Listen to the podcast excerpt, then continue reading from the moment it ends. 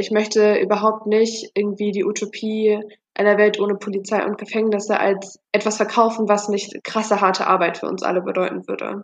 So, aber ich glaube, ähm, die Skills, die man erlernen muss, um irgendwie transformativ zu arbeiten und transformativ mit Gewalt umzugehen, sind es absolut wert. Aber es sind halt viele Skills, die wir nicht haben, ähm, aufgrund dessen, dass wir in der Welt mit dieser Straflogik aufgewachsen sind. Also ein wichtiges Prinzip, ein wichtiges Axiom des abolitionistischen Zugangs ist eigentlich ein sehr hoffnungsvoller, und zwar, dass Menschen sich verändern können und dass ähm, man Menschen nicht wegwirft. Ne? Und das ist an sich auch, finde ich, ein heilender Gedanke.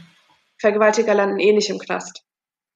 Also wenn wir uns anschauen, wie viele Menschen, die sexualisierte Gewalt ausüben, tatsächlich angezeigt werden, dann einen Prozess durchlaufen und dann tatsächlich im Gefängnis äh, landen, das ist verschwindend gering. So offensichtlich sind Polizei und Gefängnis auch jetzt schon keine Lösung für Menschen, die sexualisierte Gewalt erfahren.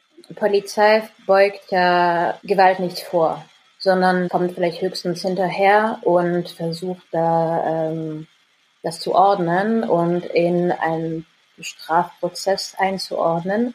Ähm, auch das funktioniert nicht immer.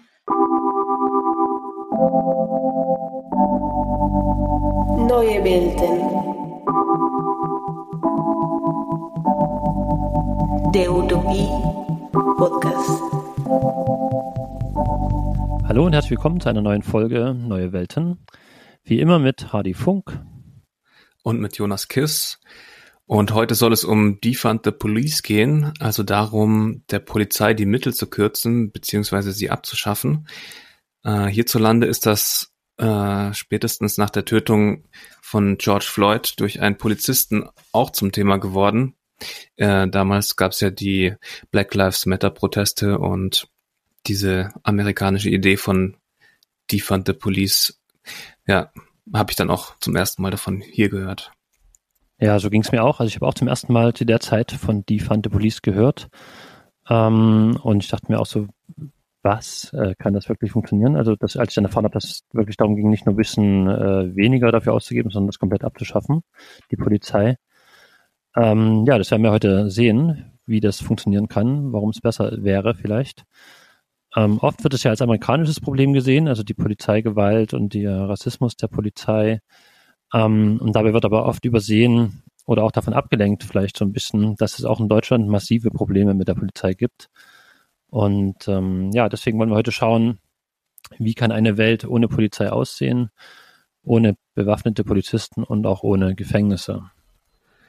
Ja, und dazu ähm, haben wir äh, zwei Leute zu Gast. Ähm, Fee Grabo Du hast äh, bei einer Broschüre beziehungsweise einem Toolkit mitgewirkt ähm, unter dem Titel Was macht uns wirklich sicher und arbeitest oder hast gearbeitet beim Transformative Justice Kollektiv in Berlin, weil das gibt's jetzt in der Form nicht mehr, aber du bist immer noch äh, Aktivistin im Bereich Transformative Justice. Ja, und unser ja. Genau, unser zweiter Gast ist äh, Nin Yamamoto Masson.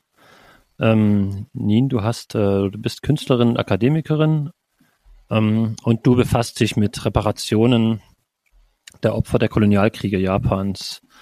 Ähm, also da geht es dann vielleicht auch um eine Transformation und Wiedergutmachung. Ähm, was ja auch Thema ist dann bei, ähm, wenn man die Polizei abschafft, ähm, wo das ja nicht so im Vorteil steht bei Polizeiarbeit, ähm, Wiedergutmachung, sondern eher einen Schuldigen zu finden, eine Schuldige und zu bestrafen. Ja, mhm. so viel zu euch. Schön, dass ihr da seid, dass ihr Zeit habt für uns. Vielen Dank für die Einleitung. Ja, danke euch.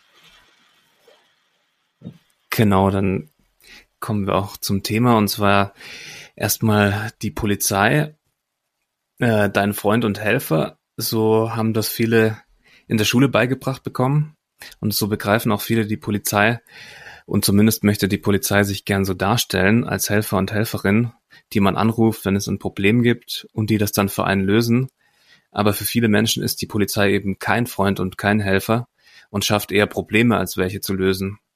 besonders für nicht weiße Menschen und für Menschen am unteren Ende der sozioökonomischen Skala, für Obdachlose zum Beispiel oder Drogenabhängige. Könnt ihr schildern, wie sich Polizei für People of Color und arme Menschen anfühlt und warum sie eher ein Problem ist? Ja, also es gibt in der Polizei aufgrund der Geschichte der Polizei, aufgrund der Strukturen der Polizei, ist der Rassismus strukturell verankert und äh, das Mehrheitsdenken. Es ist halt einfach vom System her eine, also Polizei, eine Struktur, die bestehende Herrschaftsverhältnisse oder bestehende, äh, bestehende Strukturen ähm, äh, stärken und ähm, die Frage war, glaube ich, einfach erstmal, ähm, wir müssen jetzt noch gar nicht das Strukturelle zu kommen, sondern wie fühlt sich Polizei für People of Color an? Also wenn man jetzt im Unterschied zu jetzt mal Jonas und mir, wir sind ja zwei so Mittelschichtskids, die höchstens mal, äh, da kommt die Polizei vielleicht mal vorbei, weil die Musik auf einer Party zu laut ist und dann geht die aber auch wieder äh, relativ nett und so. Und für People of Color oder halt auch Obdachlose oder so ähm, stellt es sich ja ganz anders dar, ne? Ja, tatsächlich fühlt sich die Polizei anders an für Menschen, die nicht der deutschen Mehrheitsgesellschaft äh, angehören, auch, auch marginalisierte Geschlechter haben auch andere, andere äh, Polizeierfahrungen. Und du hast gerade erwähnt, dass es zum Beispiel, ne, du kennt, ihr kennt die Polizei aus, wenn, wenn die Nachbarn die, die Polizei rufen und weil die Party zu laut ist. Und ich kann mich auch noch daran erinnern, wenn ich bei Partys war mit vor allem ähm, weißen Experts oder weißen Deutschen, dann kam die Polizei und die war eigentlich total okay. Ne? Aber in anderen Situationen reagiert die Polizei ganz, ganz anders. Und das habe ich selber auch erfahren. Das erfahren viele meiner, meiner NachbarInnen, meine FreundInnen. Ähm, ich selber bin eine äh, Person of Color, aber nicht schwarz. Also es ist auch nochmal eine andere Sache. Es gibt verschiedene Abstufungen von Polizeigewalt oder Polizei Targeting, je nachdem, welche Zuschreibungen, was, welche Zuschreibungen äh, einem auferlegt werden. Also es ist auf jeden Fall nicht Sicherheit und eher ähm, Gewalt und eventuell äh, Traumatisierung und eventuell wirklich äh, bis hin zu ja zu, zu sehr starker körperlicher Gewalt oder halt auch ähm, rechtlicher Gewalt durch äh, Strafanzeigen und, und diesem ganzen Justizsystem. Genau, also ich, ich kann vielleicht von den Erfahrungen der, der KlientInnen in der ähm, niedrigschwelligen Drogenhilfe auch ein bisschen berichten. Mhm. Ich arbeite da jetzt noch nicht sehr lange, aber trotzdem habe ich schon relativ eindrücklich auch erfahren, ähm, dass die Polizei halt eine konstante Bedrohung darstellt. Ähm, und man als Mensch, der Drogen konsumiert und vor allem, wenn man offensichtlich arm ist oder obdachlos ist oder eben auch eine Person of Color ist oder all diese Sachen zusammenkommen, ähm, immer getrieben ist von der Angst, ähm, mit der Polizei konfrontiert zu werden und sich eigentlich den ganzen Tag damit beschäftigt, wie kann ich das vermeiden, in den Kontakt zu kommen mit der Polizei.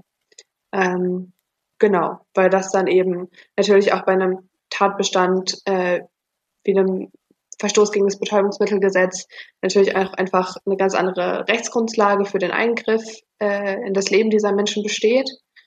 Ähm, aber auch das könnte man ja sicherlich anders gestalten. Genau. Ähm, mhm. So viel kann ich, glaube ich, aus der Perspektive sagen.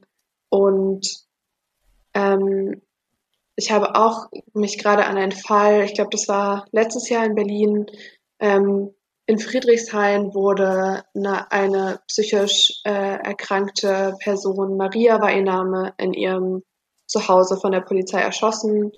Ähm, Genau, also auch das Eindringen in, in den privaten Wohnraum verläuft nicht immer so glimpflich wie jetzt vielleicht auf euren Studiepartys. Ähm, und genau, meines Wissens nach war Maria eine weiße Frau, aber eben psychiatrisch diagnostiziert mhm. und damit auch eine Gefahr.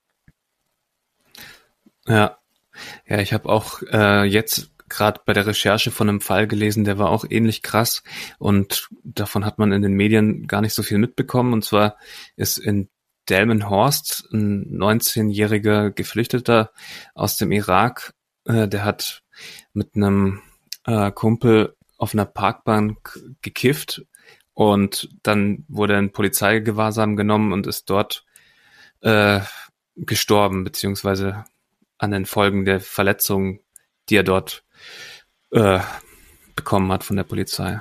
Ja. Mhm. Mhm. Er war ähm, Esidi, er war Eside. Aus Esidisch äh, gehört der Minderheit, der religiösen Minderheit der Esiden an im Irak. Mhm. Er war schon ein paar Jahre in, in Deutschland und mhm. ja, natürlich, ähm, selbst wenn jetzt, äh, keine Ahnung, Jonas und ich mit irgendwelchen Drogen erwischt werden würden, äh, würden wir uns wohl nie auswählen, dass es so endet, ja. Aber wenn man von solchen Geschichten hört, dann äh, klar hat man Angst vor der Polizei und ruft sie natürlich auch nie zur Hilfe, weil es immer so eskalieren kann. Und ähm, jetzt wäre aber die Frage vielleicht, ähm, viele würden jetzt vielleicht sagen, okay, da muss man vielleicht die Polizei ein bisschen reformieren, muss man die äh, PolizistInnen äh, vielleicht auch austauschen oder sagen, vielleicht auch People of Color mehr in die Polizei oder halt Antirassismus, Antisexismus-Trainings machen. Ähm, warum reicht das nicht aus? Warum ist es jetzt wirklich ein strukturelles Problem? Und was ist das Strukturelle dann daran? Könnt ihr das vielleicht ein bisschen erklären? Ja, die Polizei ist dafür da, um ähm, die herrschende Ordnung in einem gewissen Land zu verteidigen und zu, sicherzustellen, dass diese Ordnung weiterhin so etabliert bleibt. Und es geht darum, eine, die, die privilegiertesten Menschen, also die zu schützen, was heißt schützen, ähm, um diese, diese, diese Dominanzverhältnisse zu, ähm, zu stärken und auch Materielles zu schützen, also die kapitalistischen ähm, Eigentumsverhältnisse. Und, und so wird Verbrechen auch ähm, definiert als Verstoß gegen Recht und Ordnung. Ähm, genau, ich, ich, dazu fällt mir, also immer, ist mir immer sehr präsent, dass die Unterbringung von ähm, obdachlosen Menschen ähm, eine ordnungsrechtliche äh, Sache ist. Ähm, und äh, keine, also das ist das Recht, nach dem Menschen untergebracht werden, was dann eben auch nach sich zieht, dass mehr als eine Verwahrung meistens nicht stattfindet, mhm. ähm, wo man über die Menschlichkeit der Bedingungen, unter denen die Menschen dann verwahrt werden, äh, natürlich diskutieren muss. Ähm, und es hat ganz viel damit zu tun, dass die öffentliche Ordnung und Menschen sich gestört fühlen von dem Anblick und der Präsenz obdachloser Menschen.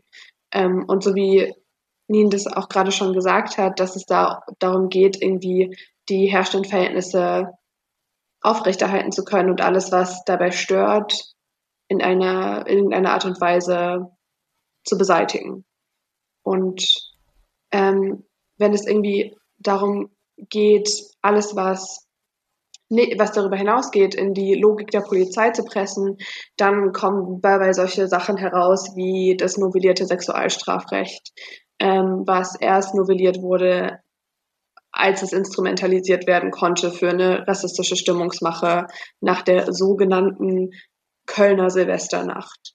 Ähm, vorher war offensichtlich eine Novellierung des Sexualstrafrechts undenkbar gewesen, wo ich auch heute nicht sagen würde, das Sexualstrafrecht das ist, was sexualisierte Gewalt verhindert oder in irgendeiner Art und Weise Gerechtigkeit herstellt, aber trotzdem zeigt es den Finger darauf, was priorisiert wird. Mhm. Also erst als man gesagt hat, äh, dass Geflüchtete oder Menschen aus anderen Ländern quasi deutsche Frauen äh, misshandeln würden, sozusagen mehrheitlich oder so, was ja falsch ist, aber äh, als das, als das, als, erst als das äh, zum Thema wurde, quasi wurde das dann nivelliert und da wurde, glaube ich, der äh, Grundsatz Nein heißt Nein ne, mit reingeschrieben in das in die Novellierung des Sexualstrafrechts ja. dann, ja. Und vorher war es äh, kein Thema. Hm. Genau. Hm. Und Aber jetzt muss man auch doch, sagen, dass ja? also Polizei beugt ja ähm, Gewalt nicht vor, sondern höchstens kommt vielleicht höchstens hinterher und versucht da ähm, das zu ordnen und in einen, einen Strafprozess einzuordnen. Ähm, auch das funktioniert nicht immer, aber es, es beugt ähm, der, diesen Verletzungen nichts vor und auch solche Sachen wie diversifizieren in Anführungszeichen.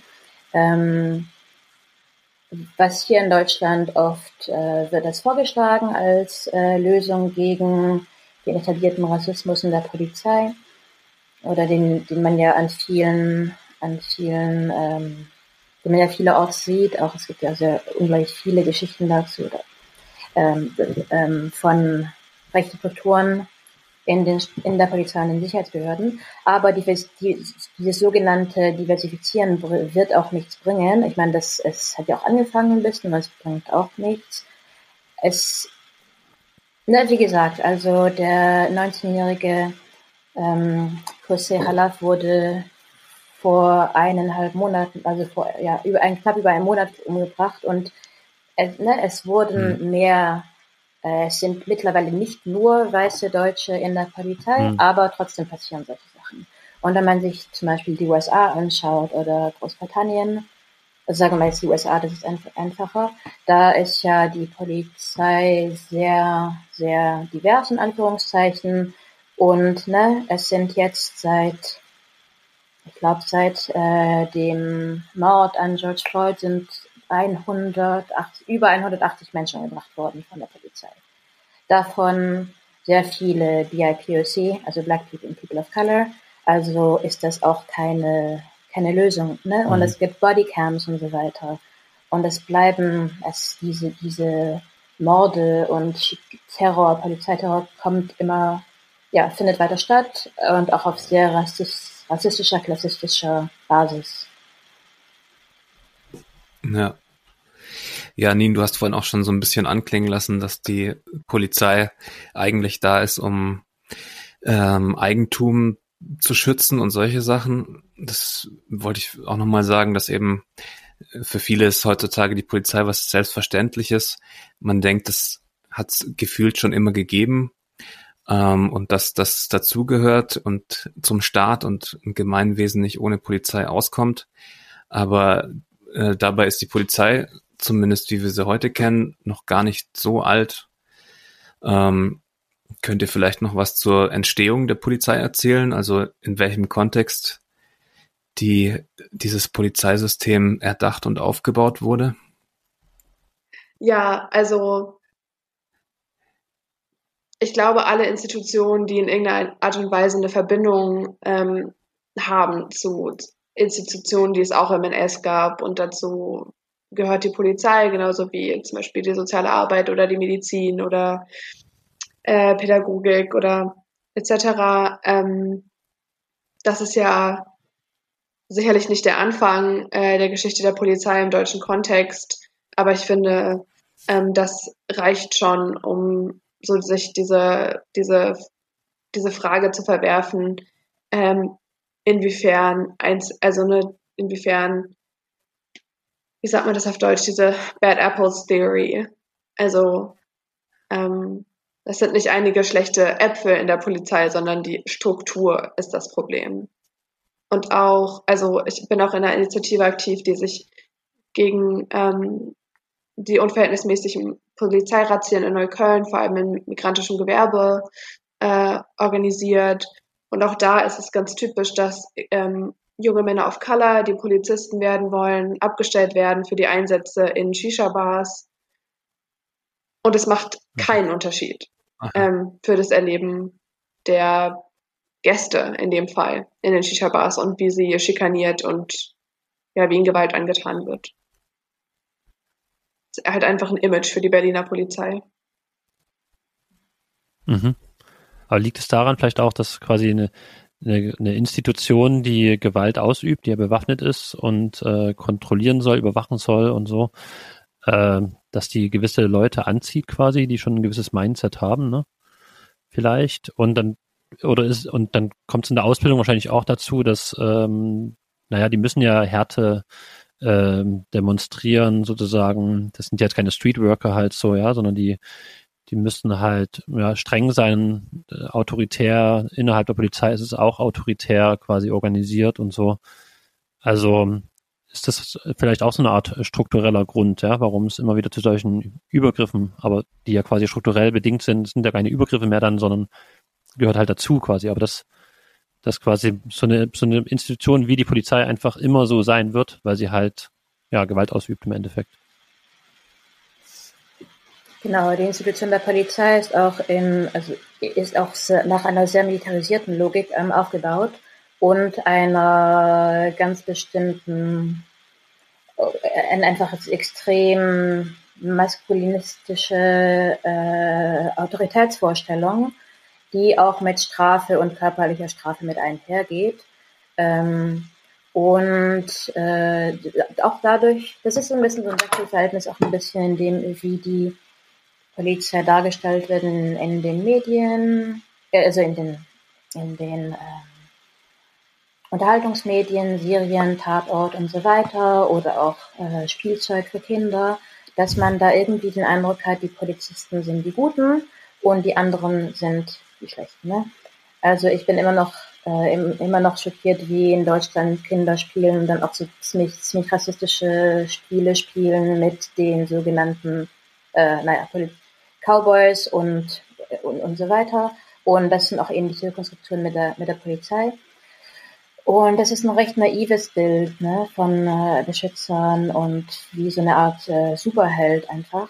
Mhm. Und äh, diese auch recht körperliche, körperlicher Einsatz und diese Betonung auf diese Art, äh, ja, so ein bisschen autoritäres Protzen oder so, zieht natürlich schon Leute an, die so ein bisschen äh, klar irgendwie so sich für Waffen interessieren oder für Auseinandersetzungen, für, für eine gewisse Art Autorität ausüben, so ein bisschen so militar militarisierten Geist. Ähm, ich wollte was sagen zu den Ursprüngen der Polizei in den USA, wenn das passt. Mhm. Oder Fee, du hattest ja. dich gerade noch gemeldet. Wolltest du noch was dazu sagen ja. oder später? Ja, ich glaube, ich wollte äh, einfach auch noch mal so an diesen äh, vielleicht etwas polemischen linken Satz, so gute Freunde lassen Freunde keine Bullen werden, erinnern. Also wenn wir Leute kennen, die irgendwie eine Affinität zur Polizei spüren. Und es mag aus dem Grund sein, dass sie gerne Menschen helfen wollen, ähm, dass wir da auch irgendwie in ein Gespräch gehen ähm, und Leute mhm. herausfordern und uns, uns auch nicht zurücklehnen und sagen, naja, meine Tante ist Polizistin, aber die ist auf jeden Fall eine von den Guten. Ähm, sondern ja, da auch irgendwie nicht die Konfrontation scheuen. Mhm.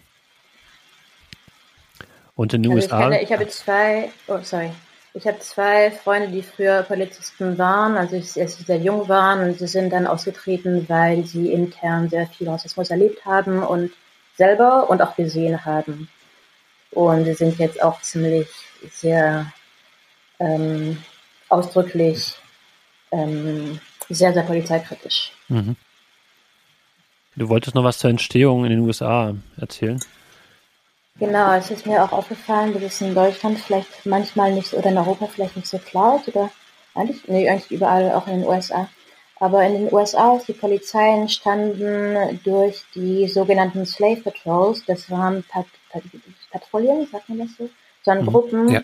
von weißen Männern, die tatsächlich sozusagen, das waren so Jagdtrupps, die Menschen, also versklavte Menschen, die, die aus den Plantations, aus den, die, die geflohen waren, die es geschafft hatten, äh, zu entkommen, sich versteckt haben oder die, die weglaufen wollten. Diese sogenannten Safe Patrols sollten die Leute einfangen wie, wie Tiere, also das waren wie Jagdtrupps.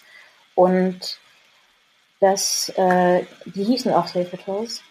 Und dann wurden daraus so Milizien, also auch äh, ein bisschen formeller organisiert, mit Waffen auch und so weiter. Und das wurde dann etabliert als die Polizei.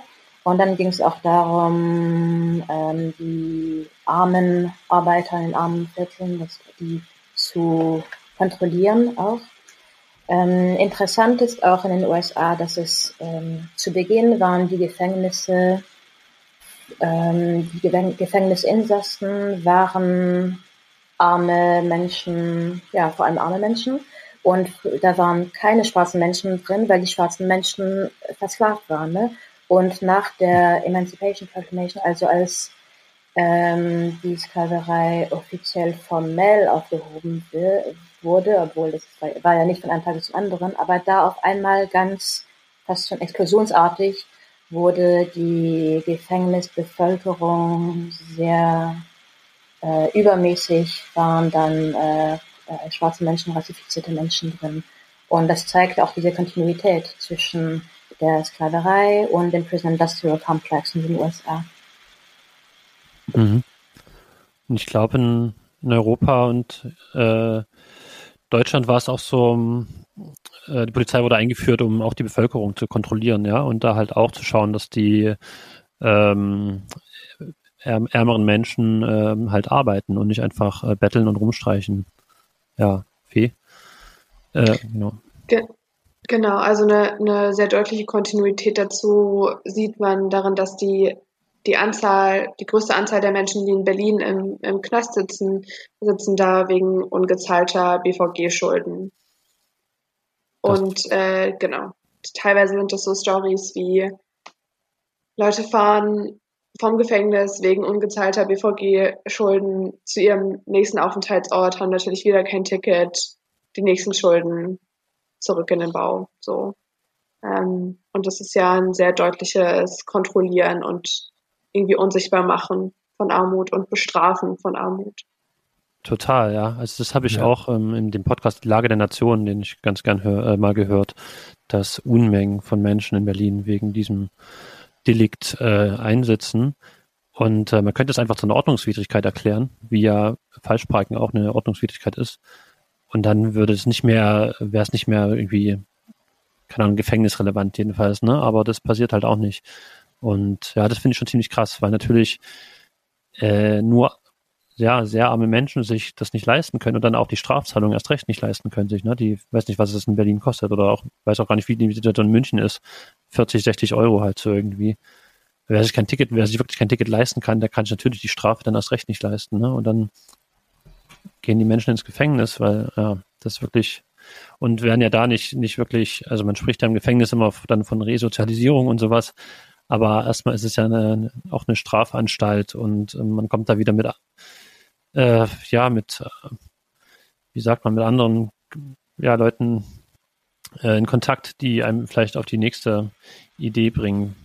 Ja. Also das würde ich jetzt nicht so sagen. Also ich, ich meine jetzt nur den letzten Satz. Mit, dem, mhm. mit allem anderen bin ich auch einverstanden, weil ich glaube, dass, ne, du meintest, da kann man vielleicht mit Leuten in Kontakt, die einen auf die nächste Idee bringen, aber das ist vielleicht dann ähm, Vielleicht muss man das, also ich würde das anders denken, ich würde eine andere Perspektive vorschlagen. Und ja. zwar halt die, die, die Gefängnisse sind wirklich unmenschliche Orte, ne? Das sind so Orte, wo Menschen äh, ja einfach entmenschlicht werden und unter unglaublichem Stress wohnen und da keine Rückzugsmöglichkeit haben, keine Unterstützung. Und ähm, ne, also ich meine, zum Beispiel letztes Jahr haben viele Leute während der äh, im Lockdown haben gesagt, die gehen ihre, ihre MitbewohnerInnen gehen voll auf den Geist. Ne? Und dann gibt's Konflikte und Streit und so weiter. Und unter diesen, unter, und das ist eigentlich nicht wirklich zu vergleichen. Das ist, das ist viel, viel schlimmer in, in, in Gefängnissen. Aber es sind unfassbar harte Situationen, psychologisch gesehen. Und hm schlechte Ideen, ich weiß nicht, ob man das so nennen kann, sondern es ist halt totale Verzweiflung auch teilweise. Ne?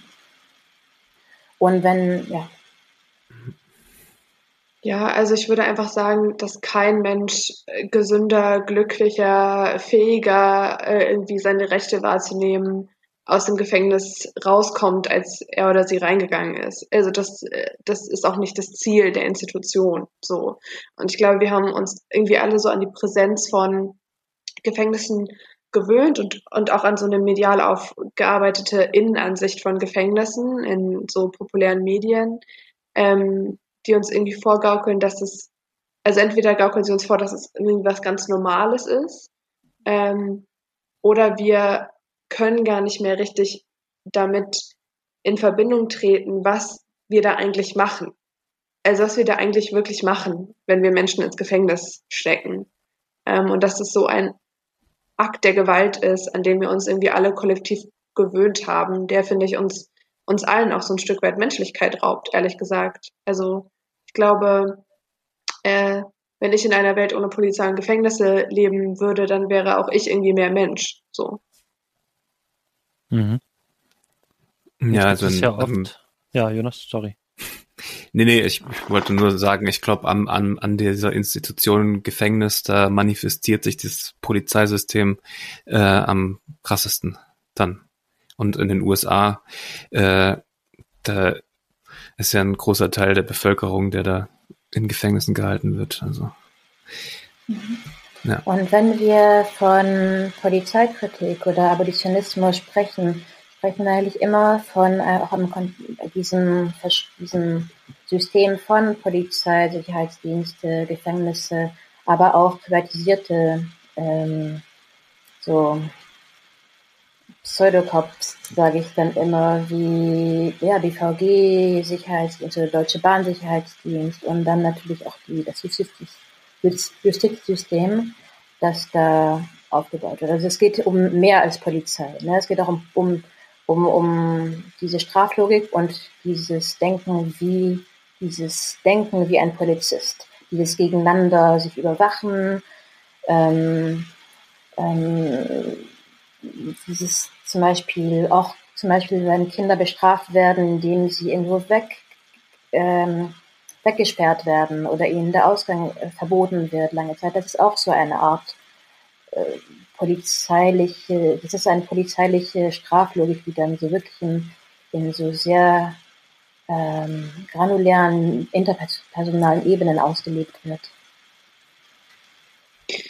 Ja, also äh, und auch in Deutschland gibt es mittlerweile ein privates Gefängnis und ähm, das ist äh, also das macht mich persönlich sehr nervös, äh, weil wenn irgendwie so ein Damm erstmal gebrochen ist, dann und wir sehen in den USA, wo es hinführt, mhm. ähm, dass irgendwie damit Geld verdient wird, dass Menschen dieser unfassbare Akt der Gewalt angetan wird. So, das ist äh, ja ja, krass, das wusste ich jetzt auch noch nicht, dass es in Deutschland auch schon so weit ist, ja. Und das stimmt, sowas wird meistens nicht mehr zurückgedreht, sondern ist eher dann noch so eine Art Vorbild für weitere, auch wenn die Ergebnisse vielleicht gar nicht äh, gut, also im, Sinne von, also Resozialisierung oder wie auch immer, also genau, da gut sind, sondern es wird wahrscheinlich dann eher drauf geschaut, kann man, konnte man da, kann man da gut was rauspressen, quasi Profit draus schlagen. Genau, und also wer sich dazu und generell auch so Rechte von, von Menschen, die im Knast sitzen in Deutschland informieren möchte, die ähm, Gefängnisgewerkschaft äh, hat auch so eine Liste mit deutschen Firmen, die von ähm, Arbeit aus dem Gefängnis profitieren. Ah ja, schau an. Ja, das können wir sicher verlinken in unseren Shownotes. Mhm.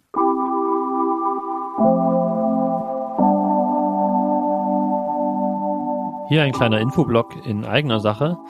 Ihr hört Neue Welten, den Utopie-Podcast. Ähm, einmal im Monat sprechen wir hier über eine Utopie. Wenn euch gefällt, was wir machen, könnt ihr uns auch unterstützen. Das geht mit einer kleinen Spende oder auch einem kleinen monatlichen Beitrag über PayPal oder Patreon.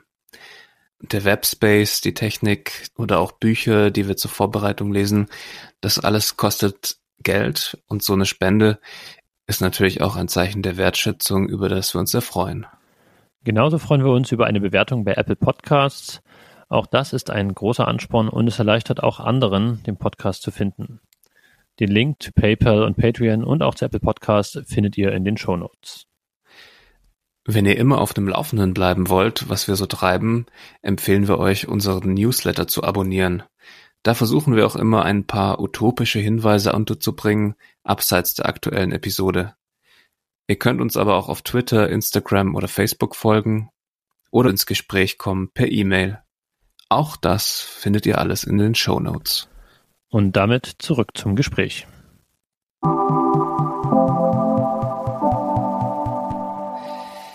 Ja, dann ähm, ich würde mal versuchen, den äh, Bogen zu schlagen zur äh, ja, zu Alternativen, weil ähm, wie gesagt, die, die Idee von Defund the Police äh, ist ja nicht nur der Polizei die Mittel zu streichen, sondern dann das eingesparte Geld auch an anderer Stelle auszugeben für sinnvollere Sachen, ähm, wie zum Beispiel Sozialarbeit oder Prävention.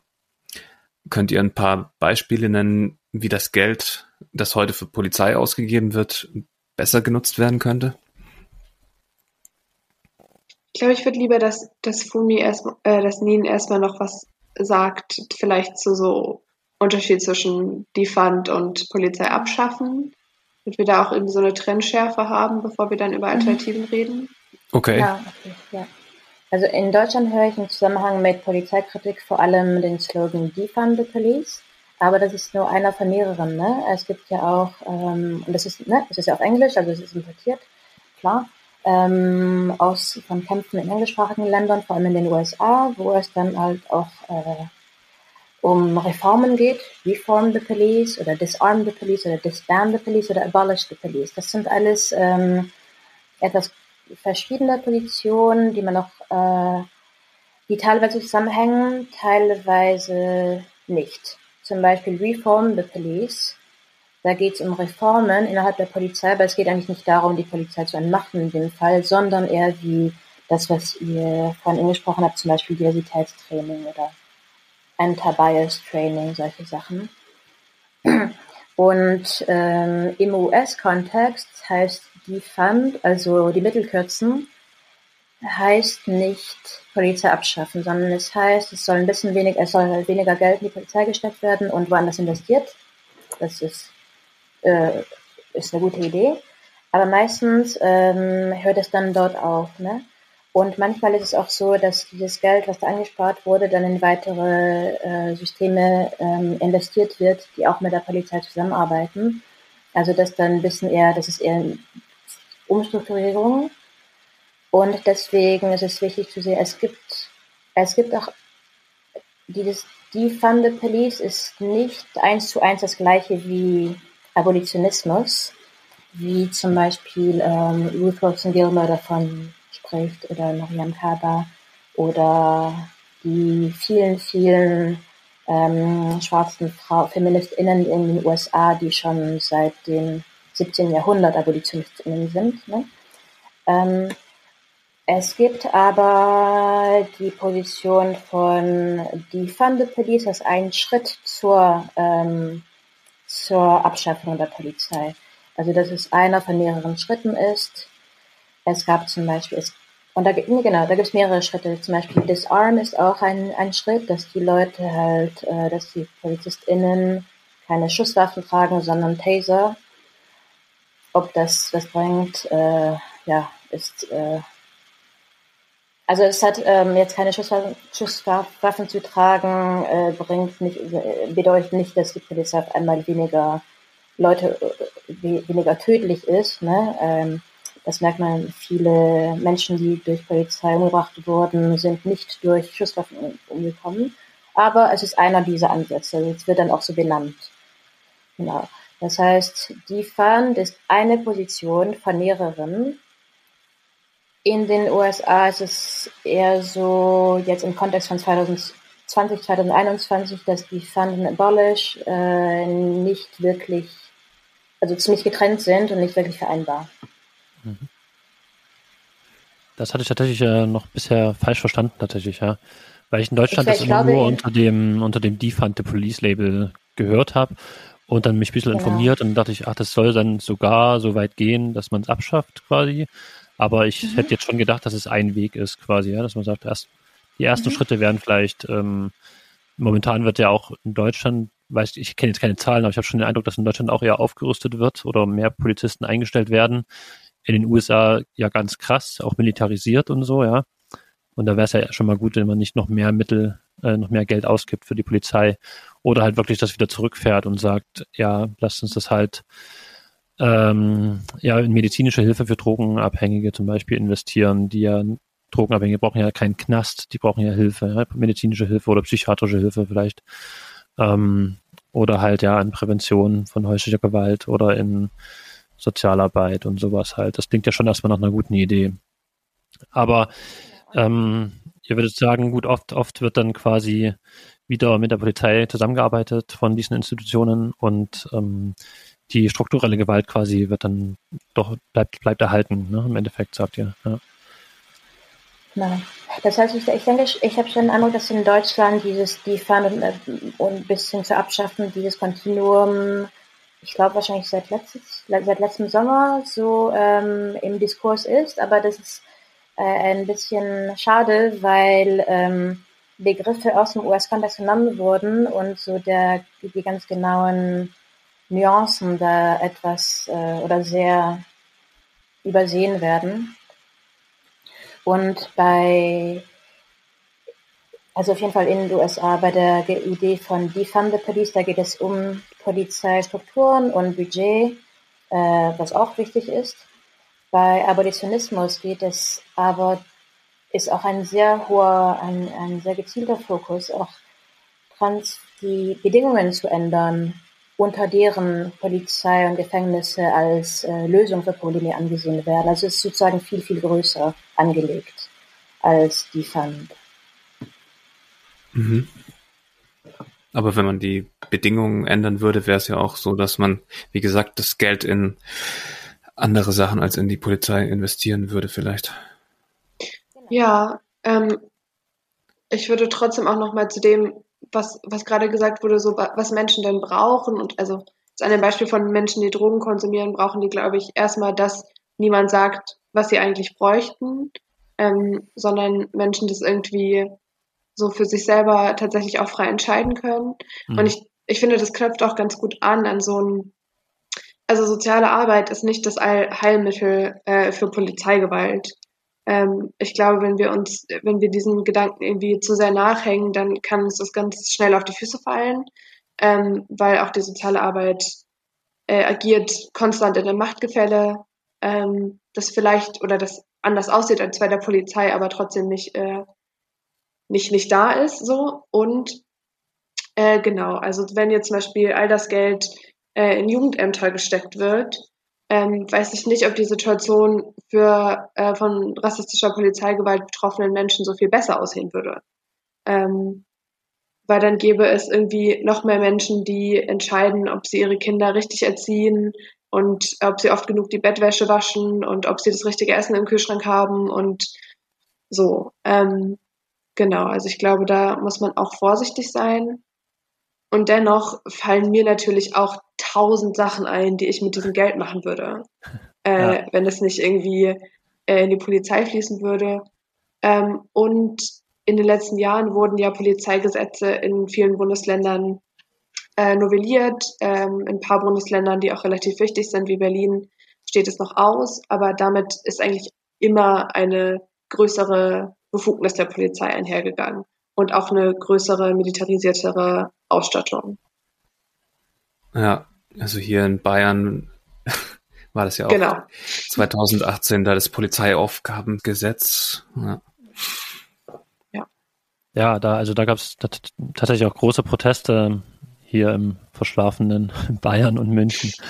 Ähm, ja, wegen dieser Dro Einführung der drohenden Gefahr, die da eingeführt wurde und dass Polizei quasi unabhängig von, also vorher war es eine konkrete Gefahr, wo sie schon einschreiten konnte, äh, das musste, musste, waren ein paar Bedingungen geknüpft, so, aber drohend ist quasi, können sie einfach frei, relativ frei entscheiden, ähm, Leute zu überwachen und so. Und ähm, ja, vorher wurde auch schon diese Unendlichhaft ähm, eingeführt. Also, wie heißt das im Jargon der Polizei? Ähm, Gefährder, glaube ich, oder sowas. Ähm, mhm.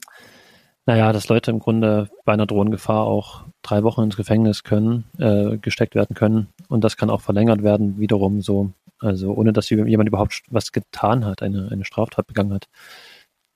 Genau, das zeigt schon, dass es momentan ein, eher in die falsche Richtung geht.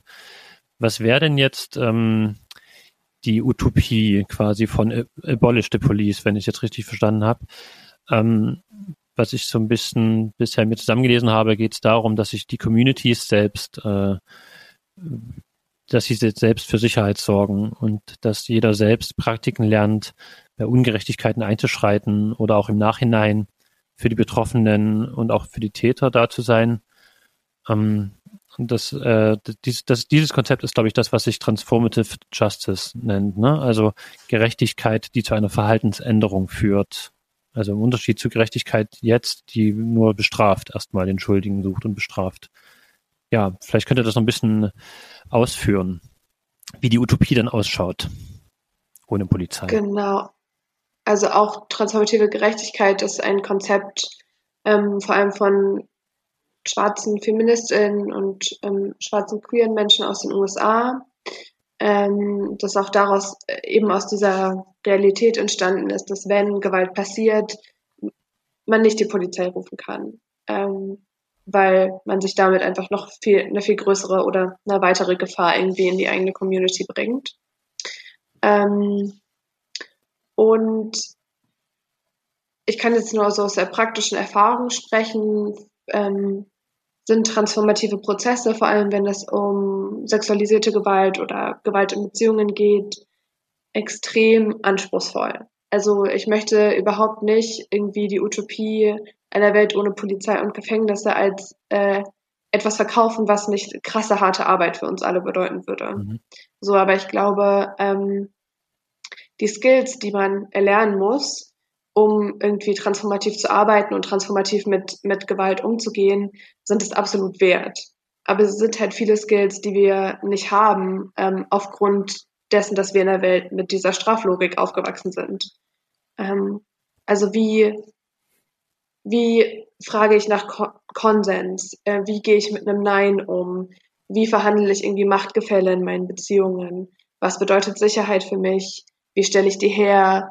Also das sind lauter so sehr persönliche Fragen. Ähm, und in meiner Utopie haben wir alle Zeit und Raum und Geld dafür, uns diesen Fragen auch zu widmen. Vielleicht können wir uns an einem Beispiel machen, wie sehe das, wie, wie sehe das aus, wenn jetzt, ähm, ja, jetzt nehmen wir mal den Fall, dass ein Mann die Partnerin schlägt. Und jetzt äh, gibt es keine Polizei, sondern die Community soll das regeln. Wie würde das dann äh, ablaufen? Also ich glaube, Maria McCarver ist ja, sagte ja, dass der Moment, in dem man Gewalt ausübt, nicht der Moment ist, an dem man das erste Mal mit Gewalt in Berührung gekommen ist. Ähm, und da würden mich äh, unterschiedliche Sachen an diesem Fall interessieren. Ähm, und in so einem typischen Community Accountability transformative Gerechtigkeit-Prozess gäbe es auch unterschiedliche Menschen, die sich mit dem Täter und unterschiedliche Menschen, die sich mit überlebenden Personen. Ach, jetzt habe ich ganz äh, anti-J Täter gesagt, anstatt gewaltausübende Person. Äh, genau, die sich mit der gewaltausübenden Person äh, und der Person, die Gewalt erfahren hat, beschäftigen. Und diese unterschiedlichen Gruppen machen auch ganz unterschiedliche Arbeit. Ähm, bei der einen Gruppe geht es um Heilung, wie erfahre ich Sicherheit, was brauche ich von dieser Person, die mir Gewalt angetan hat. Und bei der Gruppe, die sich mit der Gewalt ausübenden Person beschäftigt, äh, geht es natürlich auch ganz viel darum, was ist denn eigentlich bei dir los, dass du deine Frau schlägst? Mhm. Also offensichtlich funktioniert ja ganz viel in deinem Leben nicht. Was brauchst du denn eigentlich, damit es nicht nochmal passiert? Mhm. Und was musst du für interne Prozesse auch durchlaufen? Und sind das Gruppen, ist es der Freundeskreis jetzt vom, äh, von der Betroffenen und vom, vom Täter oder von der Täterin? Im besten Falle zumindest sind da auch Freunde dabei. Mhm. Ja. Aber dann auch sowas wie. Aber das kann auch der Fußballclub sein, zum Beispiel. Ah ja, genau. Mhm. Aber, aber eigentlich alle, also einfach nur Leute aus dem Umfeld, sozusagen, ne? Ja. Ja. Mhm. Also in dieser Utopie, wo ähm, Polizei nicht als Lösung begriffen wird oder nicht als Lösung eingesetzt wird für oder als Lösung Anführungszeichen und Gefängnisse für für ähm, Verletzungen und Probleme. In dieser Utopie wären auch äh, Communities gestärkt, also Familien und äh, verschiedene Leute von, von Grund auf. Und es wäre auch eine, eine Welt, in der zum Beispiel genderbasierte Ungerechtigkeit oder Konflikte ähm, durch ähm, Bewusstsein dieser Sachen. Hoffentlich dann weniger Un Diskriminierung, weniger Ungleichheit äh, bestehen würde.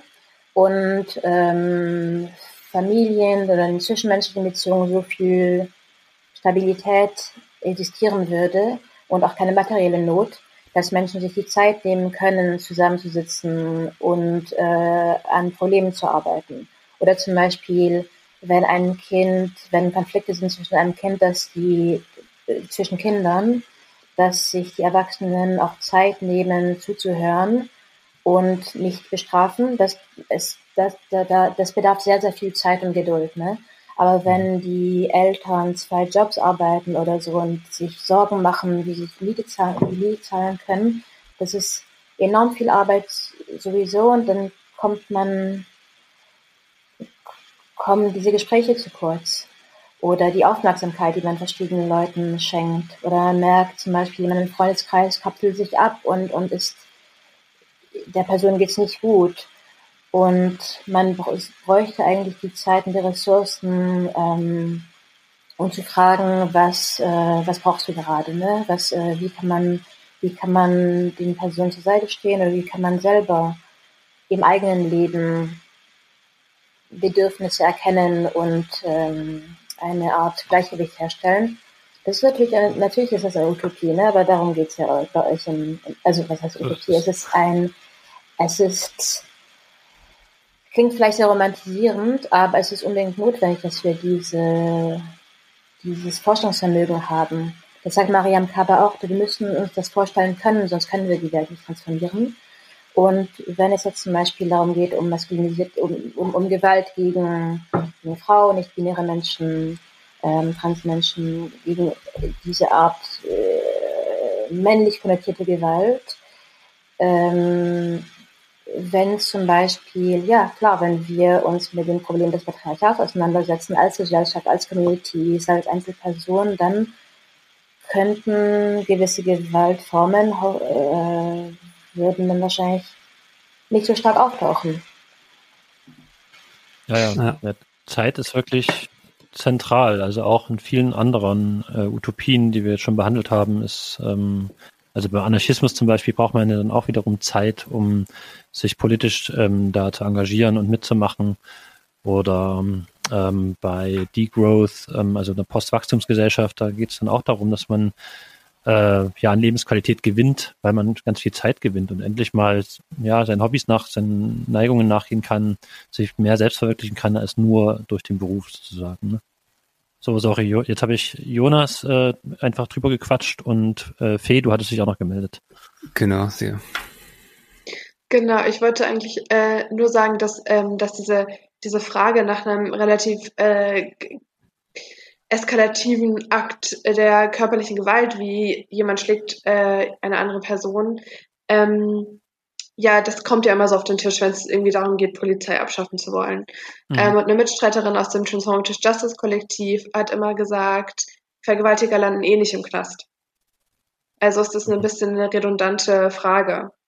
Ähm, also wenn wir uns anschauen, wie viele Menschen, die sexualisierte Gewalt ausüben, tatsächlich angezeigt werden, dann einen Prozess durchlaufen und dann tatsächlich im Gefängnis äh, landen, das, das ist verschwindend gering. So, das ist natürlich, also und deswegen finde ich, dass das daran muss ich immer denken, wenn diese Fragen auf den Tisch kommen, weil mhm.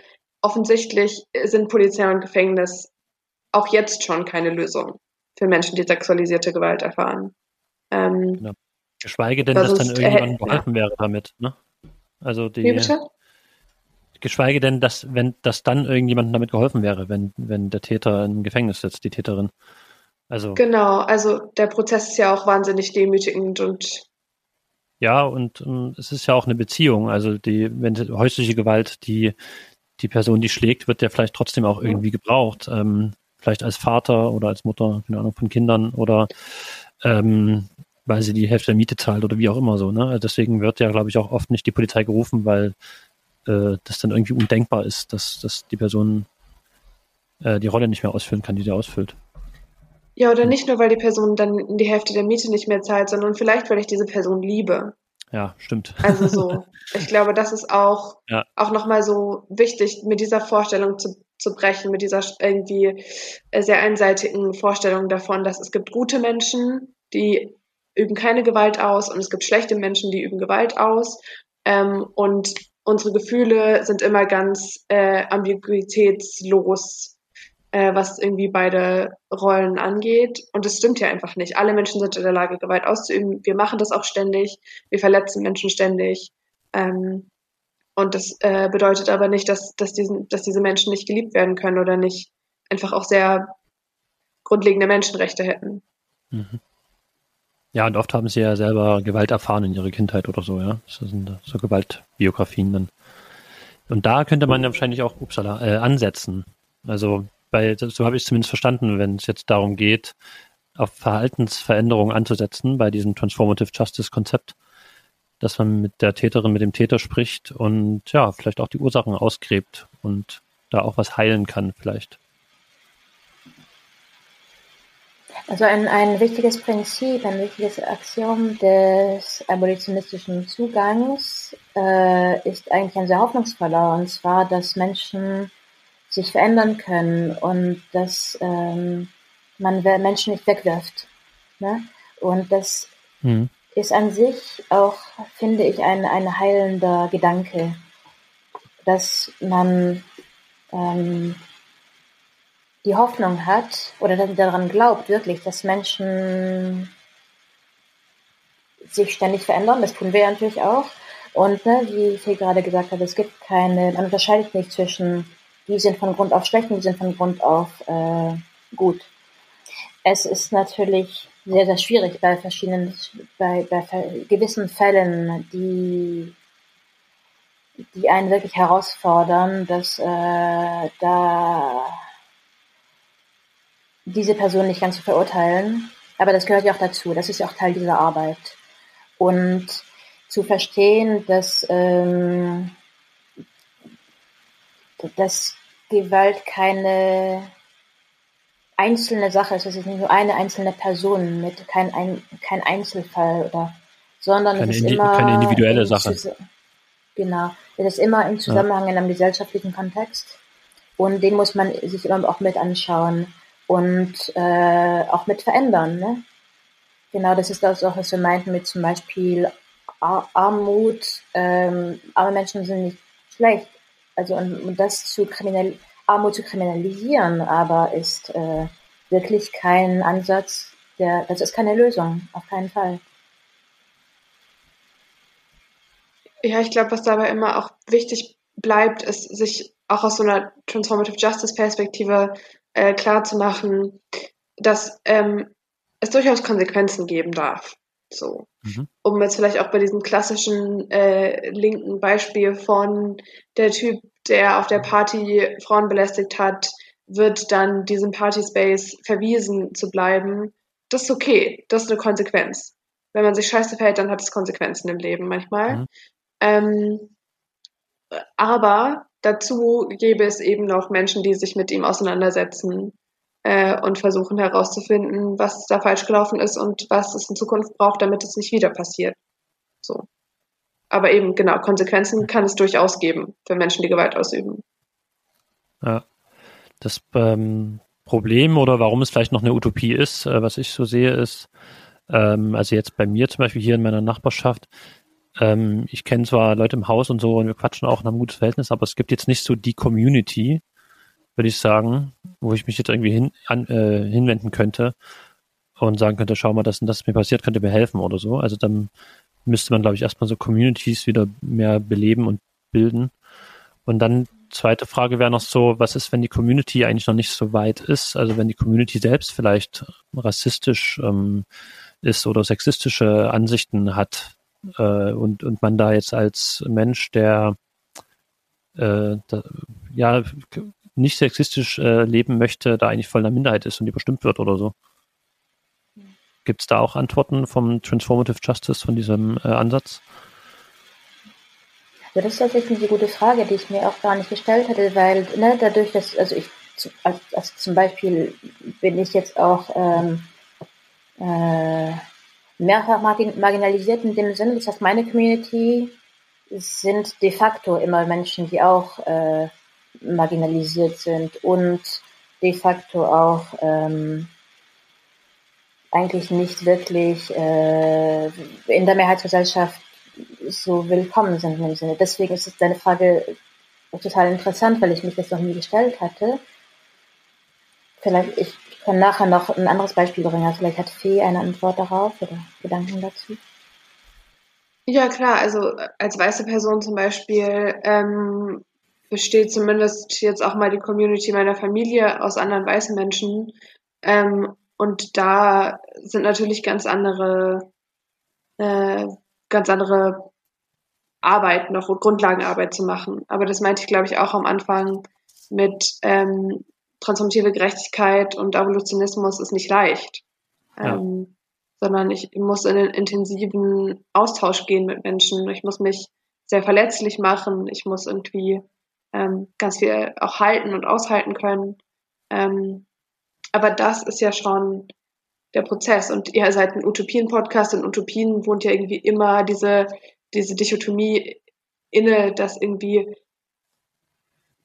äh, etwas, was noch nicht ist, gerade werden soll. So.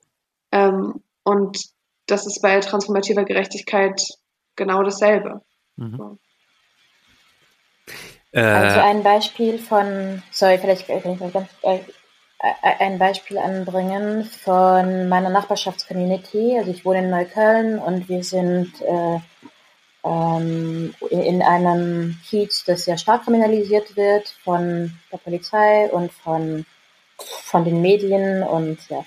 Ähm, wisst ihr, wisst ihr Bescheid. Und wir hatten hier einen Fall im Haus, das war vor zwei Jahren von einem, das war ein sehr eklatanter Fall von, von PartnerInnengewalt im Flur. Also ich habe das gehört und bin dann raus und habe mich ähm, zwischen die streitenden Personen gestellt ähm, und versucht, ähm, da der Person, die angegriffen wurde, durch auch zusprechen und, und ne, Präsenz auch zu signalisieren, dass ich da bin, dass ich das auch ähm, sehe und ähm, dass ich eine Nachbarin bin und ne, wir, wir sind Nachbarn, auch, aber auch die angreifende Person, ne, ich, wo ich meinte, ich bin deine Nachbarin.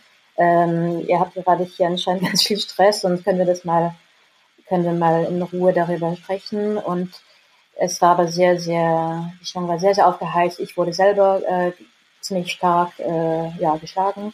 Und mh, eine andere Nachbarin ist nach unten und hat die, hat die Jungs vom, ähm, hat die Mitarbeiter vom, von einem Laden unten geholt, die gekommen sind, die waren super. Die sind dann angeschritten und haben gesagt, hey komm, lass uns mal hier um den Block gehen, lass uns mal Zigarette rauchen und so weiter. Äh, ich war dann bei der anderen Person, die angegriffen worden war. Und ne, ich kenne die Geschichte nicht, ich kenne deren Story nicht, aber wir haben dann versucht, ähm, genau, Kontakt aufzubauen und zu sagen, wenn was ist, äh, kann, kannst hier klingeln, äh, wir sind da, wenn du mal auf Haus schlafen musst, solche Sachen. Das kann, das war eine, ein, das waren Nachbarn, die ich davor nicht äh, persönlich kennengelernt hatte, aber ne, man kann sich ja vom Sehen so ein bisschen. Das mhm. ist jetzt die sind dann, die sind dann umgezogen, also es ist jetzt nur ein ganz kleines Beispiel und ich weiß auch nicht, wie es weiterging. Aber ich fand es sehr gut, dass die Leute unten ein, sofort ähm, eingestiegen sind und geholfen haben, weil die ganz genau wissen, dass äh, wir hier, wenn die Polizei kommt, gibt es noch mehr, noch mehr Stress. Mhm. Ja, interessantes Beispiel. Und ähm, du hast auch in den USA gelebt, oder? Ja, kurz. Ja. Ach so. Ob du vielleicht sagen könntest, weil äh, wie, wie sehr die Idee von Transformative Justice von den USA auch in Deutschland äh, angekommen ist inzwischen. Ähm, das ist vielleicht viel besser äh, positioniert, wir hatten mehr Wissen dazu, aber ich glaube, ne, Trans Transformative Justice ist ein Name dafür, aber diese Praktiken, die gibt es auch in anderen Kontexten. Auf jeden Fall. Die heißen dann vielleicht nicht Transformative Justice, aber das sind ja so community-basierte ähm, äh, Zugänge, die eben sich Zeit nehmen für die Individuen und die versuchen, Kontexte zu verstehen. Ob man das jetzt Transformative Justice nennt oder nicht, ne, äh, kann man unterschiedlich machen. Genau wie zum Beispiel hatte das Thema mal neulich äh, eigentlich auch genau in den USA mit äh, AnarchistInnen, die dann irgendwie auf diesem ähm, auf diesen Begriff so, so festgefahren sind, aber es so diese Prinzipien oder oder Philosophien gibt es auch in anderen Kontexten. Das heißt ja nicht unbedingt so. Ja, aber zum ja. Beispiel, das gibt's in, in Südostasien viel, das gibt's auch in, äh, in der Budapest-Kaste in ja, also es gibt es gibt auch in verschiedenen Kontexten, aber das heißt nicht unbedingt so. Das heißt, Transformative Justice ist äh, sehr klar und deutlich äh, skizziert und, und dargelegt. Das ist super und da, dann, das kann man gut googeln, da kann man sich auch so ganz spezifisch da äh, schlau machen. Aber da, man darf nicht denken, diese Zugänge, diese Praktiken seien etwas Importiertes, das es erst seit zwei Jahren gibt oder so. Das, ne, also so community-basierte Lösungsansätze, diese mehr Menschen und Aktionen im Zusammenhang mit äh, dem gesellschaftlichen Kontext zu verstehen, das gibt es schon sehr, sehr lange. Ja, im Grunde gibt es das ja länger als die Polizei, ne? Klar. Also bevor es überhaupt irgendwelche Institutionen gab, haben Leute das ja immer so geregelt. Und wir hatten vor zwei Monaten eine Folge zum Zapatismus äh, der Utopie des Sabbatismus. Und die Sabbatisten ähm, ja, halten ja auch die mexikanische Polizei raus und äh, wenden sich nicht an die äh, offiziellen Gerichte und sowas. Und ähm, also wir haben es jetzt nicht ganz klar bekommen, wie sie jetzt Konflikte lösen, aber sie lösen es auf jeden Fall auch so community-basiert. Und es geht auch um Wiedergutmachung und so, nicht um Bestrafung bei denen und so. Ja. Und die Leute, selbst die genau. nicht Sabbatisten sind, quasi, die äh, gehen zu den Gerichten oder Instanzen dann von den Sabbatisten, weil die das äh, ja, als zielführender empfinden und da halt auch nicht ähm, rassistisch quasi behandelt werden und so. Genau. Ja, also zumindest ähm, so Ideen von Unterstützungsgruppen für Menschen, die ähm, sexualisierte Gewalt erlebt haben, die gibt es mindestens seit der zweiten äh, Frauenbewegung in Deutschland. Ähm, genau, die dann auch so Konzepte wie Definitionsmacht zum Beispiel auch erarbeitet haben, wo es natürlich auch viel irgendwie Kritik mittlerweile dran, dran gibt. Ähm, aber genau, deswegen so diese Seite von Transformative Justice im deutschen Kontext ähm, ist wichtig. Ähm, dass die Beschäftigung mit gewaltausübenden Personen nicht so eine lange Geschichte hat, würde ich auch darauf zurückführen, dass die irgendwie emanzipatorische Männerbewegung in Deutschland mehr oder weniger gescheitert ist, ähm, was äh, durchaus auch als Aufruf verstanden werden kann, sie wiederzubeleben. Ähm, ich glaube, das würde einen großen irgendwie Beitrag dazu beisteuern, äh, transformative Gerechtigkeit irgendwie lebbar zu machen, wenn Männer sich mit anderen Männern auseinandersetzen auf einer feministischen Basis. Mhm.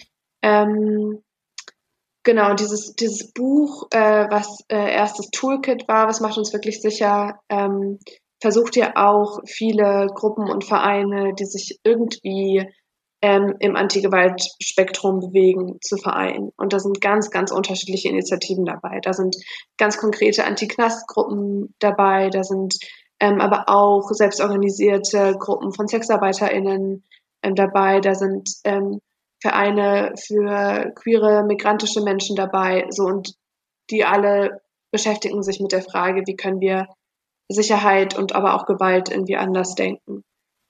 Und das, das gibt schon lange auf sehr unterschiedliche Arten und Weisen. Ja, dieses Toolkit, also diese Broschüre, dieser Werkzeugkasten, ähm, den gibt's als Free Download, als PDF, das werden wir auch verlinken auf jeden Fall in den Show Notes. Da gibt's noch viele Infos. Ähm, eine Frage vielleicht noch. Ähm, die Ursache von Gewalt ist ja oft äh, Armut und fehlende Anerkennung.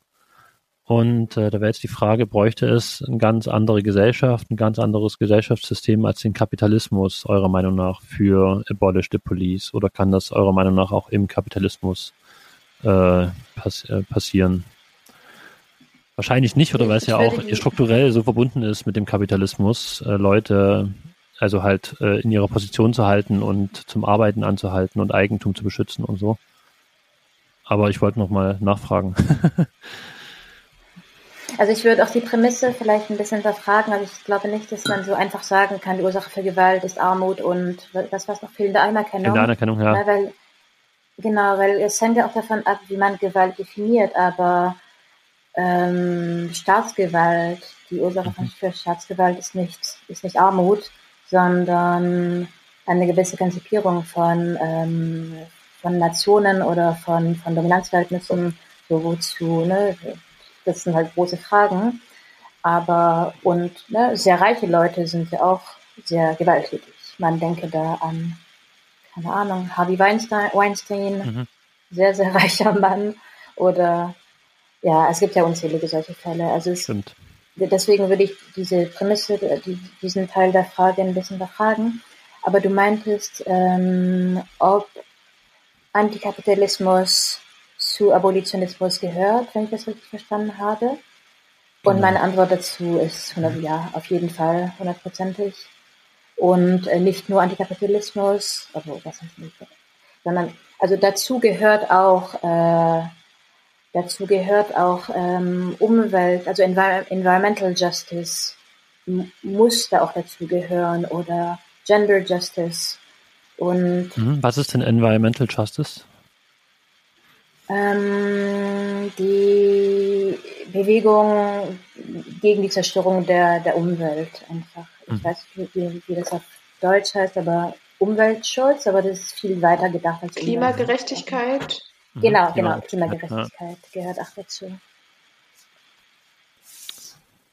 Ja, ja also ähm, ich würde auch, ich würde die Frage ganz persönlich so beantworten, dass ich auch nicht denke, dass sich Abolitionismus und transformative Gerechtigkeit irgendwie in einem kapitalistischen System realisieren lassen, aufgrund der vielen Begrenzungen und historischen äh, Kontinuitäten, die wir jetzt schon besprochen haben, irgendwie in diesem Interview.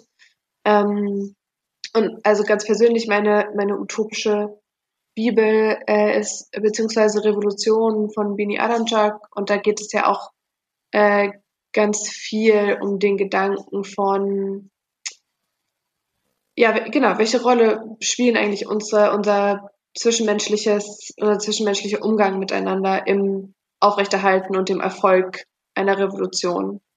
Ähm, und ich glaube, dass darüber denken wir viel zu wenig nach, wenn wir irgendwie über Revolution oder Utopien auch nachdenken was für Beziehungsweisen wir miteinander bräuchten, damit das irgendwie mal dann was wird, hoffentlich bald, weil es geht uns auch die Zeit aus.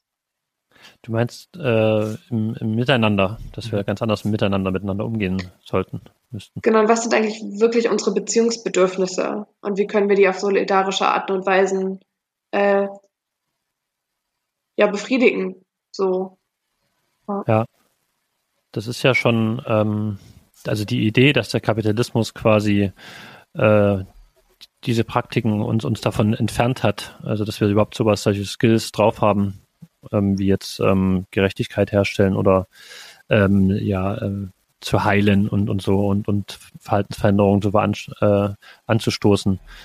Ähm, ja, das ist ja eigentlich schon, also einerseits hat uns, haben wir es outgesourced, der Polizei übergeben, diese Tätigkeiten, obwohl sie die natürlich nicht in dem, dem Maße erfüllt.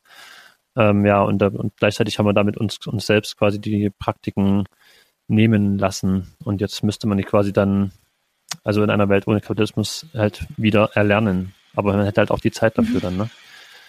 Im besten Fall. Aber ich denke, es passiert teilweise schon, nur wird das nicht so ge gesehen oder gewertschätzt. Ne? Es ist auch sehr viel also Care-Arbeit zum Beispiel ist ein großer Teil, ist ein wichtiger Teil von, von einer gesellschaftlichen Transformation, aber das wird ja systematisch invisibilisiert.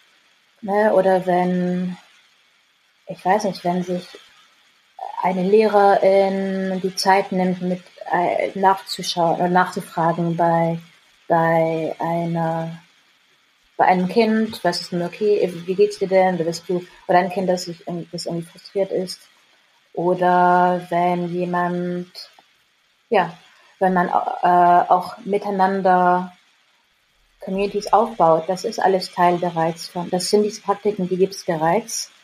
Ähm, und sie werden aus verschiedenen, diese Arbeit wird aus verschiedenen Gründen oft invisibilisiert oder abgewertet oder als nicht wichtig angesehen. Mhm.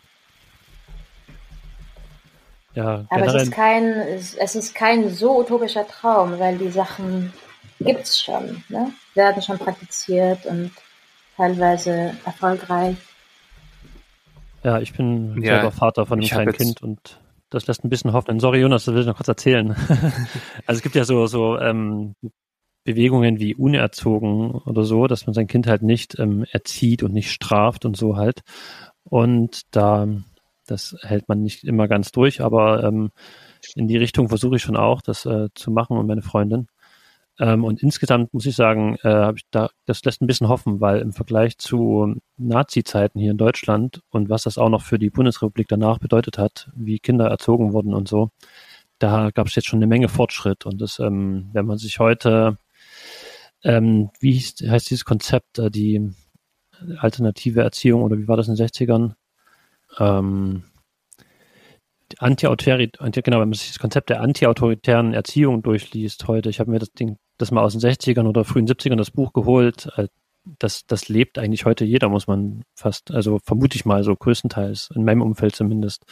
Also der, da ist man über die anti-autoritäre Erziehung schon hinaus eigentlich so, ne? Und es ist so das, das Basic, was heutzutage jeder praktiziert, was damals halt äh, revolutionär neu war. Also schlag dein Kind nicht oder so Zeug, ne? Jo.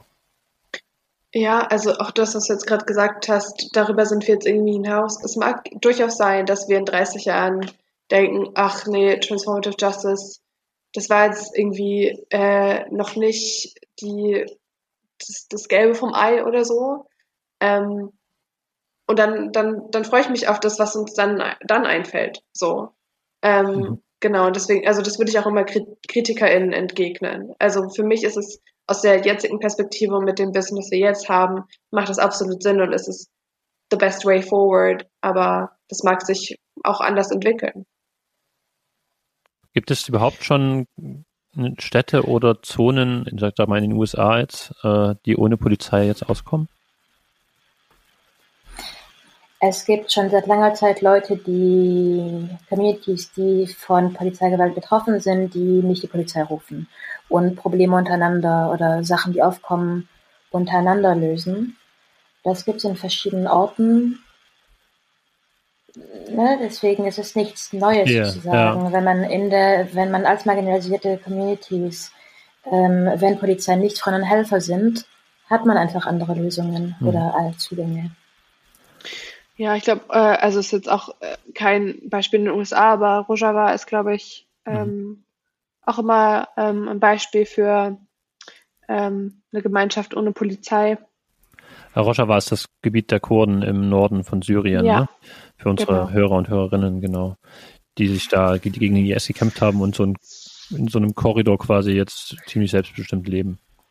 Ähm, ja, dann wäre eigentlich Und Ähm. äh, sorry, vielleicht, sorry, vielleicht kann ich mal ganz äh, auch darauf kurz antworten, auf so Beispiele. Mhm. Aber wir haben im letzten Jahr seit ähm, in der Pandemie auch mehrere Praktiken und Ansätze gesehen, die, die vielleicht äh, ja diese ähm, Beispiele liefern können auf diese Frage, wo es, wo diese Praktiken, was die gibt. Zum Beispiel sehr viele Mutual Aid Projekte, auch Community Pantries, wo ähm, Essen auch frei verteilt wird oder zusammengesucht und verteilt wird an die Community. Das gab es in den USA sehr, sehr viel. Auch Community Fridge zum Beispiel, dass äh, in einem Ort ein, ein oder zwei äh, Kühlschränke aufgebaut werden, die einfach so Leu Leute lassen dort ihre, ihre ähm, Food Donations, also spenden, spenden Essen Mhm. oder bringen was mit oder so und andere, die brauchen, bringen es mit. Oder man hilft die NachbarInnen, die nicht aus dem Haus konnten, weil sie äh, gesundheitlich, weil es für sie gesundheitlich zu, zu riskant war, dass dann sich Leute aus der Community zusammengeschlossen haben Mhm. und eingekauft haben und ein ja, Essen dagelassen haben, in, in, gut verpackt vorm vor der Haustür, damit die Person nicht dem Covid-Risiko ausgesetzt wird. Also es gab sehr, sehr viel. Stimmt, das gab es hier in München auch. Genau. Also Essensausgabe, war- diese so Beutel für Leute mit Essen drin. Genau. Genau, und das wäre auf jeden Fall in, in den USA, wo ich halt zu dem Zeitpunkt war, war es sehr, sehr community-basiert, weil, weil man sich kennt einfach. Man kennt die NachbarInnen und man weiß, ah, hier wohnt eine ältere Person oder hier wohnt eine Person, die nicht so mobil ist oder man kennt sich untereinander und organisiert sich auch, auch super schnell. Und das ging sehr, sehr schnell. So innerhalb von drei Tagen waren solche Netzwerke aufgebaut Ja. Man hat äh, geschaut, okay, zum Beispiel die eine Person hat ein Auto und man kann von dort aus noch 100 Masken holen oder so. Und da habe ich auch sehr viel gelernt, so wie man, wie die Community sich selber stärkt und auch äh, einander über Situation, ja, über Situationen informiert, so, okay, was ist denn jetzt, wenn man Angst hat, dass man die Miete nicht zahlen kann? Ah, hier gibt es eine Tennis Association oder mhm. hier kann jemand übersetzen oder so. Ne? Also das sind jetzt keine so spektakulären Utopien, aber die haben wirklich stattgefunden und finden immer noch statt. Ja. Stimmt. Und das ging auch relativ schnell und man kommt dann ja auch mit Leuten in Kontakt. Also das ist mhm. auch ähm, durchaus was Positives. Ich habe auch bei so einer Essensausgabe mitgemacht. Mhm, genau, ja, und genau. Dann lernt man halt wirklich Leute aus dem Viertel kennen, mhm, die man ja. vorher, ähm, ja genau, nicht, nicht mal erkannt hat. Genau, jetzt erkennt man sich und grüßt sich. Und mhm. so, ja. Ähm. Wir haben immer noch eine Frage, die wir eigentlich allen so am Ende unserer Folgen stellen. Ähm, und die würde ich jetzt ähm, euch beiden äh, getrennt, denke ich mal, stellen. Ähm, was ist denn für, für dich der schönste Aspekt ähm, dieser Utopie ohne Polizei? Ähm, vielleicht mal mit dir angefangen, Fee. Ähm, ich glaube, für mich sind da zwei Aspekte dabei. Ähm, zum einen ist für mich äh, der Aspekt als, ähm, dass ich als, als äh, weiße, queere Person ähm, oft benutzt wäre, werde, um bestimmte Polizeipraktiken auch zu legitimieren. Also dass gesagt wird, um dich zu schützen, um Menschen wie dich zu schützen, braucht es mehr Polizei, ähm, braucht es mehr Gefängnisse ähm, und dass ich äh, das teilweise sehr, äh, also das einfach schwer ertragen kann und es auch ähm, schwer finde, mich dagegen zu gut zu organisieren, auch mit anderen ähm, weißen queeren Menschen. Das ist, glaube ich, so ein Aspekt davon. Und der ähm, der andere Aspekt ist, ähm, dass ich, wie gesagt, glaube, dass es uns allen einfach mehr möglich wäre, wirklich wie Menschen miteinander umzugehen.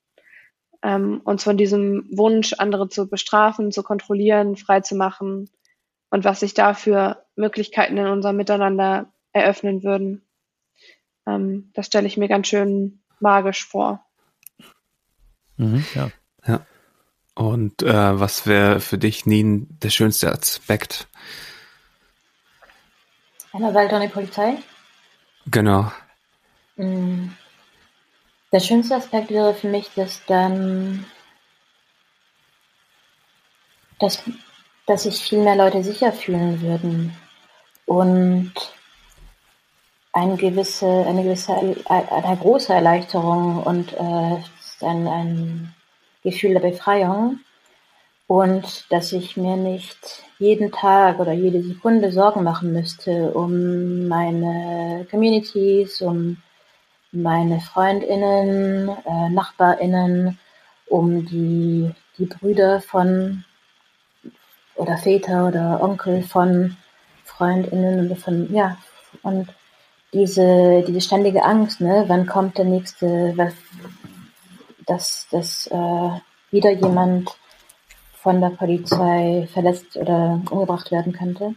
Und ähm, na, wir haben ja auch besprochen, es geht nicht nur um Polizei, es geht darum, dass man aufhört, Gewalt mit Gewalt zu beantworten und dass man die Kondition, eine Kondition schafft, in denen es viel, viel zu weniger Frustration und Gewalt kommt.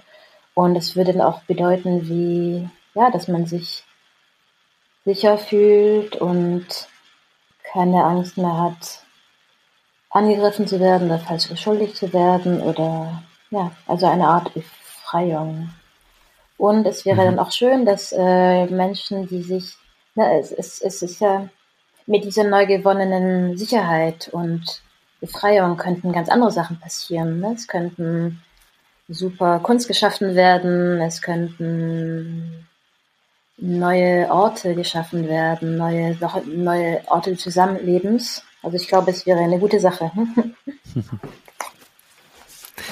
ja, das ist doch ein schönes Schlusswort.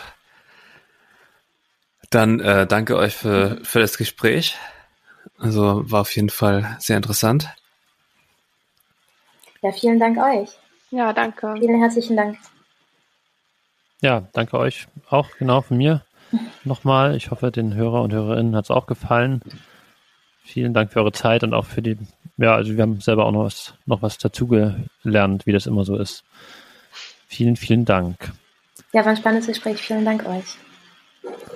Ja, wenn es euch äh, an den Geräten auch gefallen hat, ähm, freuen wir uns natürlich auch über kleine Spenden. Das geht über PayPal oder Patreon. Ähm, findet ihr in den Show Notes. Wir haben einfach ein paar Ausgaben für den Webspace und für Bücher, die wir uns besorgen und auch Technik, die wir uns gekauft haben. Genau. Wenn euch gefällt, was wir machen, dann könnt ihr das gerne auf die Weise zeigen. Und ihr könnt uns auch einen Gefallen tun, wenn ihr uns bei Apple Podcasts bewertet. Das äh, hilft, auffindbarer zu werden unter den vielen Podcasts.